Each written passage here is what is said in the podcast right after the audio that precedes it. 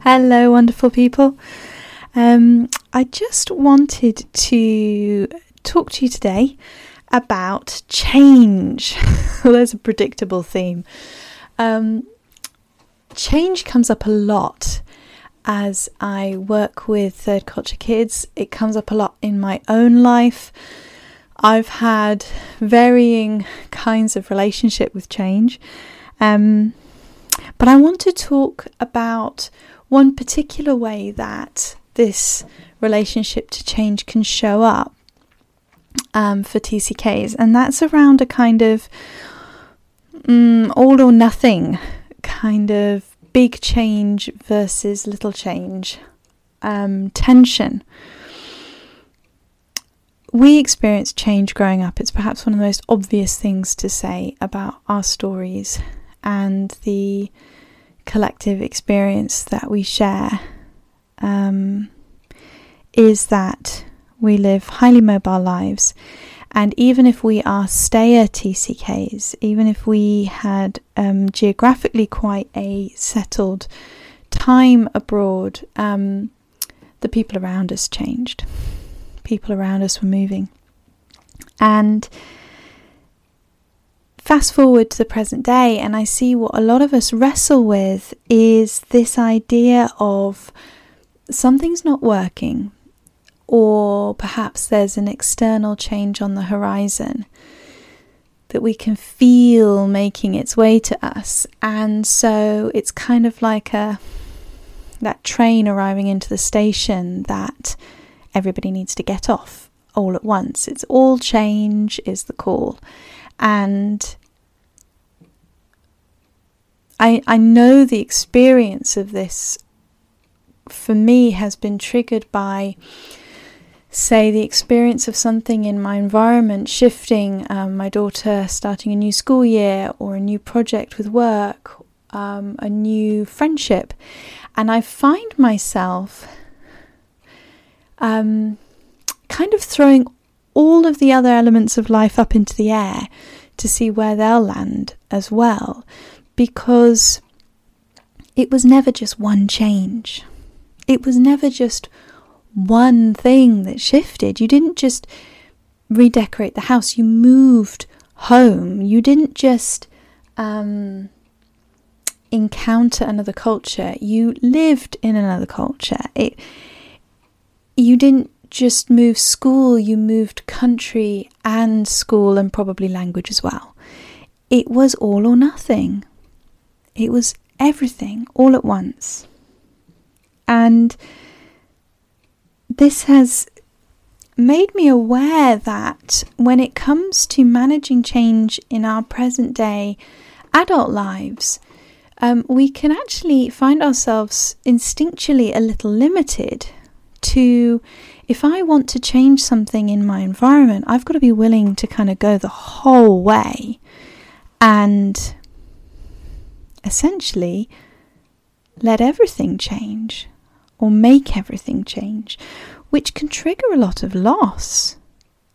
Change is loss. When we change something, we lose how it used to be. And so we can end up with, for people who grew up with so much change, very polarizing ways of encountering it.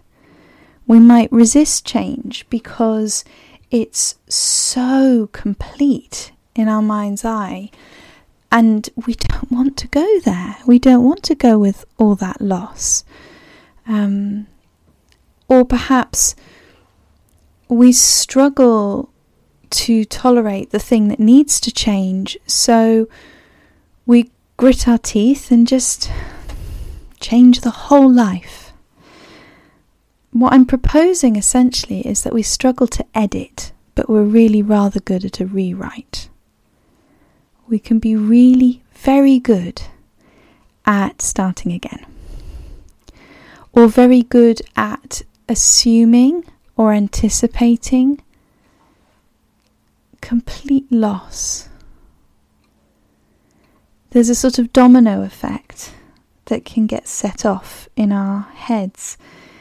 Um, and I think this is worth noticing. If this resonates, if this rings true, just notice that that is the assumption or the easy track our brain takes um, when we encounter change that is either unavoidable or really desired. It took years for me to experience having a wardrobe of clothes that didn't all wear out at the same time. I'd spent decades where new clothes kind of just came all at once because a different climate needed a new wardrobe. And so it would it would often be overwhelming if something needed replacing the whole lot needed replacing and it became this massive project. And i remember realizing not that long ago really that one pair of jeans needing replacing didn't mean i had to re envision my entire wardrobe or look or style or sourcing a whole bunch of other things all at once. I could just get the new jeans. I could just integrate a small change into something that could hold steady. And that's just clothes. what about friendships? Career paths? Romantic relationships? Because of our well worn pathways of experience that say if one thing changes, everything will change, we can end up with a real adrenaline fueled approach to um, adjustment and loss. And then there's this other experience around change where I observe a lot of us feeling really quite powerless or helpless around creating change ourselves. Change is what we have grown up experiencing as um, initiated from the outside. It was our parents' career, or it was um, a country's political situation, um, or a medical need that managed our moving around, um, that managed our change experience. It was something outside of us. So, in terms of feeling powerful enough to initiate change, that can be a really new thing for us that we could perhaps state a need or a desire or a preference to our friends, our families, our partners, our children, and maybe the world around us could adjust a little to us. We were the adjusters for so long, we were the ones that changed. It can be much more instinctual for us to simply suppress our need until it becomes unbearable and then all change, right? But there is this space I see a lot of us working in to try and gain new data, new experiences, where we could actually create change on a scale that doesn't overwhelm our lives. One thing that I bought into for many, many years was that speaking my needs was the same thing as making a change or asserting a boundary. Possibly because I found it really hard to do so. I was good at fighting, I was good at rowing. Anybody who um, would have seen me as a teenager would have thought I was terribly assertive. But in terms of following through on verbally expressed wants and needs, that's harder. And it's often harder because what we're often doing when we're speaking need is we're we're inviting the person we're speaking to to cooperate with us, to connect with us and take on our need somewhat as their own. But in terms of actual change, it can feel much less clear to us what is within our power, what we actually have power to do. For example, if I want to spend less time um, doing housework and more time doing reading my book or doing my crochet or seeing my friends, I might place the power for this um, in the hands of the neediness of my home, whether that's the people within it or the fabric of the building. Um, I might feel quite powerless because until it's done, I can't do those other things. Until the home is taken care of, I can't do the other things. I might speak up about this, I might ask for help or support. But fundamentally, it's a process to decide that I could just do less in the house, actually. And that becomes an identity change. Who am I if I haven't prioritized the housework? Who am I if I let people see the dirty dishes when they come over for coffee? That speaking up or setting a verbal boundary is not the same thing as making a change, actually. And maybe this needs to be its own podcast around boundaries, but making changes is often an identity collision where we actually decide we are going to be different. And given that we have spent so much of our early years adapting to the needs of the people around us, this can be very new territory. Powerful, but very new. It, it all comes down very often to what changes within our control and what change isn't. We have been so steeped in stories or chapters within our stories where change was outside of our power. Which is the case for a lot of children, actually. But for TCKs, there seems to be often an, an additional element here. A settled child might not have the choice of which school they go to, um, but they might have a choice about the degree to which they engage with those children outside of school. Um, and actually, even as I say that, I'm remembering hearing from TCKs sharing about interpersonal issues um, at school, where there's bullying, where there's stresses, where there's um, unsupportive en- educational environments and yet that was the only international school available to them. And it's simply not true that settled children don't have power over their schooling. Very often, parents can take their children out of school and place them in another. It's not without inconvenience, it's not without a battle. But there are usually more options. Um, whereas for the international school student, that might feel less like an option. Um, again, not for all TCKs, but I'd invite you to spend time looking at the changes through your story and exploring the degree of control you, you felt within them. And then looking at your life now and again, what degree of control or power do you feel like you have?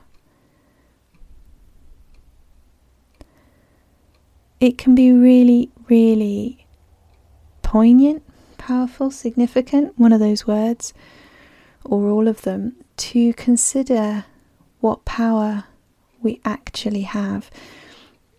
I'm training in um, coaching and as part of that training, I take part in reciprocal coaching with my peers, with my coaching fellows who are also studying. And we take it in turns to coach one another. And one of the questions that I'm often really struck by is the question what about this is in your control? To what degree do you have control over achieving this goal that you have stated today? And you know, every single time I have replied to say much more control than I have perhaps felt about it. Because while it might be inconvenient, while I might have reasons why I don't want to prioritize it, all of which could be perfectly valid, I do have control very often over where I spend my time. Now, I'm quite lucky. I work for myself. I am the only adult in my home. So, in many ways, I rule the roost around control. But this can be the case in areas that surprise us as well. We might feel rejected or lonely in our in our friendships. To what degree we have control over how other people see us or like us is very limited, but the degree to which I have control about contacting other people, that's absolutely in my control. How much I reach out, my control. Who I decide to reach out to, my control. I might not like the implications of taking that control. That might be really uncomfortable. In terms of the power I have to make changes, it's often much more than I think which in and of itself is quite unnerving. And I suppose that's the thought I would leave with you today. Recognizing you have power to make changes is not the same thing as being beaten over the head with a stick that says, make them now. When I invite you to notice what power you have, that is not me judging or saying you should be using that power. You might have very good reasons to not make changes. And those goodness of those reasons is entirely defined by you. But it can make a huge difference to just acknowledge that we have power. We don't have to use it in any particular way anybody else thinks is a good idea, but we have it. That in itself makes a whole different story. And it's certainly a different story than a lot of us grew up with. ponderings, making changes. I've made so many changes in recent years, and you know, from the outside, they might not even look like very much. An awful lot of it's been internal. I'm changing how I see myself as a podcaster, um, as a writer, and a lot of that has been excruciating, actually, bumping up against all sorts of barriers. But it's entirely up to me how I tell the story of who I am. And that's power.